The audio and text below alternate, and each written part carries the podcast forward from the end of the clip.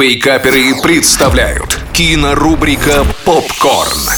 Всем привет! Это Николай Янчук, портал Киноафиша.Инфо. И сегодня мы вновь поговорим о том, что стоит посмотреть в кино на этой неделе.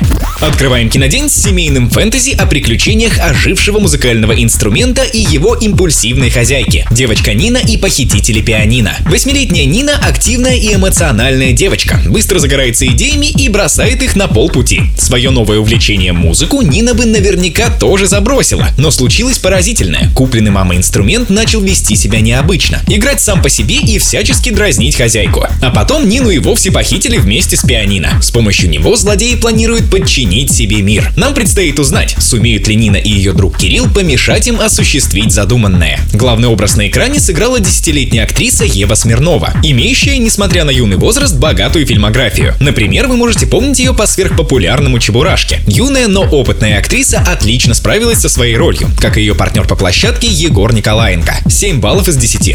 Продолжаем с китайским ремейком знаменитой истории. Называется фильм «Мой Хатико». Сюжет картины давно всем известен. Мы вновь увидим, как верный пес сплотит людей вокруг себя и будет бескорыстно ждать своего хозяина. Главную роль исполнил Фэн Сиаган, обладатель особой премии Венецианского кинофестиваля за свой исторический боевик «Убить императора». В данной роли он не менее убедителен, чем Ричард Гир. Плюс ко всему, китайский колорит и стиль съемки добавляет интересные ноты фильму. Так что, если вы хотели освежить в памяти знаменитую историю, то рекомендую. Вновь 7 баллов из 10.